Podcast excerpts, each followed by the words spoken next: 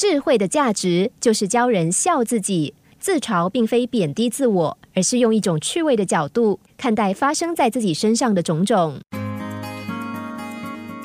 手术前，有位教授很无助的躺在手术台上，其中一位护士提到他曾经是教授的学生，教授幽默的说：“希望我以前让你及格了。”心胸开朗的人总是能够自信的悠自己一默，给别人带来欢笑。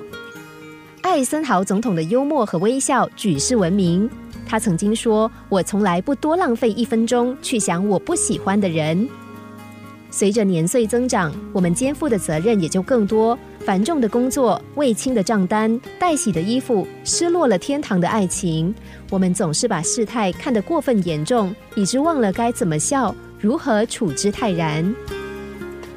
梁先生是一位企业负责人，他走向讲台，准备对一大群的听众演讲。当他走上台阶的时候，不料在家人面前绊倒，往后狠狠的摔了一跤。